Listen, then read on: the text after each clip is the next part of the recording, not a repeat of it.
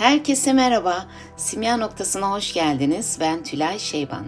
Sizlerle 2021'in bu son podcast yayınında değerimizi konuşacağız ve çekim yasasıyla yaşadığımız bu boyutta yaratımlarımızı değer algımızla nasıl yarattığımızı ve içindeki dansımızı değer algımızı değiştirdiğimizde nasıl değiştirdiğimizi örnekleriyle anlatmaya çalışacağım sizlere.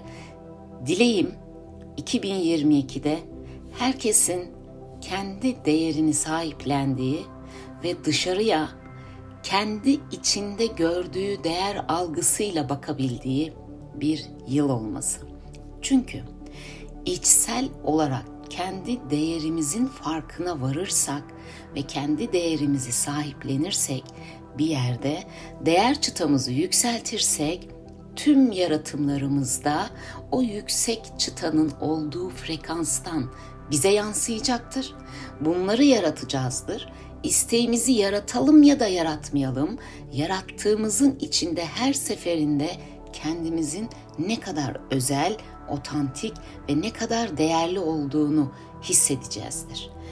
Şimdi burada kullandığım bazı kavramların sizin kendi zihin haritasınızdaki karşılıklarını bir hissetmenizi istiyorum. O yüzden birazdan söyleyeceğim kavramlar için yayını durdurup 1-2 dakika kendi içinizde düşünün.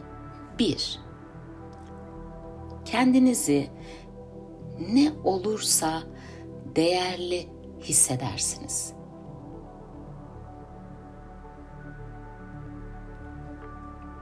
Yayını durdurup düşündüyseniz ve geri geldiyseniz zihin haritanızda değer algısının arkasına koyduğunuz tanımları çok daha net cümlelerle görebilirsiniz. Bu tanımları görmenizi neden özellikle istiyorum? Çünkü hepimiz artık biliyoruz.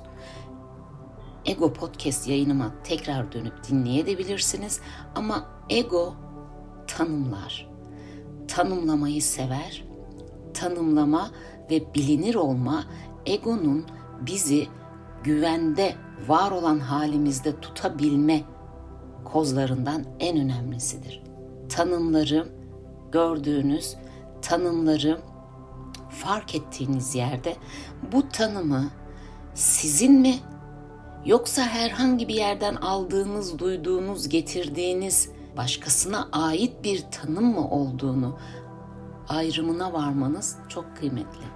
Çünkü şunu artık hepimiz duyuyoruz. Değerinin farkına var. Değerini sahiplen. Hatta dikkat ederseniz en başta ben de zaten size bunları söyledim. Değerinin farkına varma kısmı kişinin egosunun değeri tanımladığı yerlerle ancak mümkündür. Yani ben değerinin farkına var dediğim zaman size sizin hemen arkada çalışan ego mekanizmanız değerin arkasına ne yüklemiş onu görebilirsiniz.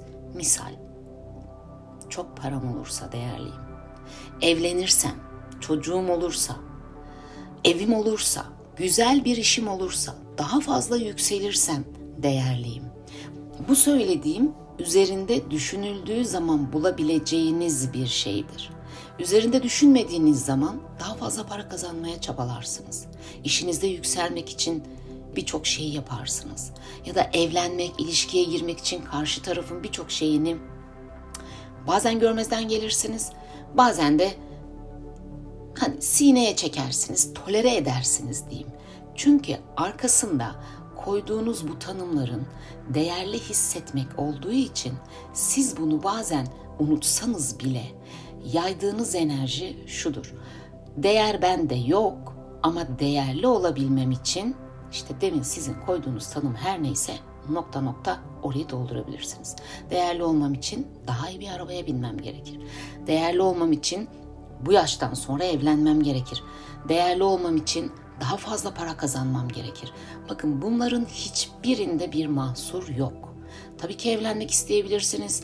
Tabii ki arabanızın olmasını istemeniz en doğal hakkınız. Zaten benim burada görmenizi ve kaçınmanızı istediğim şey sizi tanımlayan şeylere bağımlanırsınız. Dolayısıyla bu bahsettiğim kavramların arkasına değeri yüklediğiniz zaman onlara bağımlanabilirsiniz ve o arabayı, o işi, o ilişkiyi hayatınızdan çıkardığınızda değer de birlikte çıkacağı için var olan halinizdeki değere uyanmanız çok güç olabilir. Şimdi değerinin farkına var derken öncelikle buraya bakmanızı istiyorum. Sizin değer tanımınız ne? Ve kendi değerinizin farkına varmak için tüm bu saydığım senaryolardan o başrol oyuncularını çıkardığınız zaman dahi kendinizi içsel olarak iyi hissediyorsanız o zaman kendi değerinizin farkındasınızdır. Yani arabanız olmasa da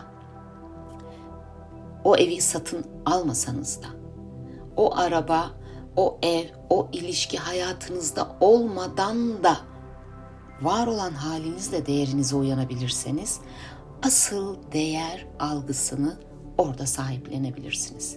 Ve değer bizim bir yerde çekim yasası olarak bir şeyleri aldığımız zaman hissedeceğimiz bir duygu olduğunda almaya ve odağımızın bizde o şeyin olmamasına çeviririz. Yani eğer biz evi, arabayı, ilişkiyi, sevgiliyi, parayı hayatımızdan çıkardığımızda değersiz hissediyorsak ancak bunlar olduğu zaman hayatımızda değeri yaşayabileceğimizi zannediyorsak bunlar olmadığında diyoruz ki bizde değer yok. Başka bir deyişle odağımız yokta, frekansal yayınımız yokta ve çekim yasası olarak deneyimleyeceğimiz gerçeklikteki hissimiz ve reelde de yaratımlarımız yokta olmak durumunda kalır. Diyeceksiniz ki peki değersiz hissedip bunları hayatımızda yaratamaz mıyız? Tabii ki yaratabilirsiniz. Dikkat ederseniz içindeki hissinizden bahsediyorum. O arabayı aldığınızda eğer siz kendi değerinizin farkında değilseniz ve dış faktörlere, etkenlere bağladıysanız bunu bir üst model olması için çabalayacaksınızdır ve var olan o değer algınızda dahasını isteyeceksinizdir. Çünkü odağınız yoktadır ve siz ne kadar almak istiyorsanız bilebilirsiniz ki evrende açsınız. Dolayısıyla sizin aslında tüm bu saydıklarımda yayın yaptığınız alan bende yok. Değer bende yok. Şu gelirse ancak ben değerliyim. Ben değerli değilim ama evim olursa değerli olurum. Ben değerli değilim ama daha fazla para kazanırsam değerli olurum. Yani siz o parayı kazanırken aslında değerli değilim yayını yapabilirsiniz. Veya yine siz o evi sahip olacağınız zaman değerli hissettiğinizde o ev hayatınızda olmadığı sürece kendinizi değersizlik kutusunda tutuyor olabilirsiniz. Ve diyelim ki bu da böyle amenna.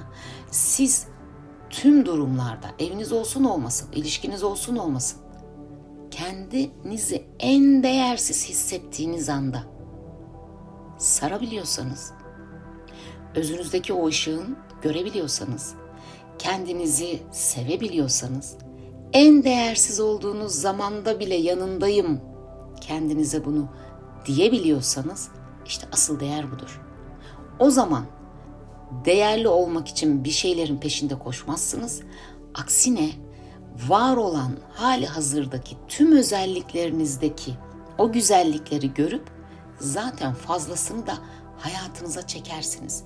Çünkü bu söylediğim ikinci durumda siz dersiniz ki bir yerde frekansal yayın olarak şunu dersiniz. Ben zaten değerliyim.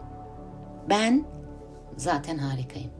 Yani başka bir deyişle kendinizi tanımladığınız değer algılarından özgürleştirdiğinizde o tanımladığınız bir yerde o oyuncaklara da bağımlı olmazsınız ve bağımlılık daha evvelki yayınlarımda söylediğim gibi düşük bir frekanstır. Arzu, heyecan, takdir, minnet, sevgi, şükran bunlar daha yukarıdaki frekanslardır. Şimdi geliyorum ikinci bir soruma. Ne zaman karar verdiniz ki siz değerli değilsiniz? Ne zaman karar verdiniz buna? Biraz düşünün.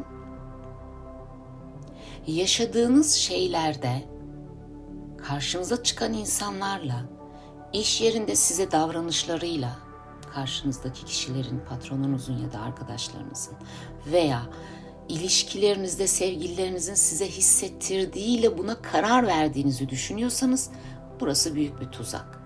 Çünkü yaratımsal olarak ilk basamak önce siz bir karar verirsiniz. O karara inanıp o yayını yaptığınızda karar verdiğiniz duygunun yayınını yaptığınızda yaratımınız gerçekleşir. Siz iş yerindeki insanların size davranışından dolayı kendinizi değersiz hissetmiyorsunuz. Siz kendi değerinizi çok daha evvelinden dışarıya bağımladığınız için, dışarıya endekslediğiniz için o insanları, o işi, o sevgiliyi hayatınıza çektiniz. Yani önce bir karar, o kararın arkasında bir duygu ve sonra çekim yasasıyla yaratım karşınıza gelir. Değerli olduğunuza uyanmanız için ilk ne zaman kendinizi değersiz hissettiğinize bakmanız çok kıymetli. Bunun için de ailenizde, evinizde, öğretmeninizle, arkadaşlarınızla daha küçük yaşlarda genelde 0-10 yaş arasında bu kararı aldığınız yere bakabilirsiniz. Bir yerde dikkat etmenizi istiyorum. Bu kararı aldığınız yerde hiçbir kimse size sen değersizsin demiyor. Öyle bir şey aramayın.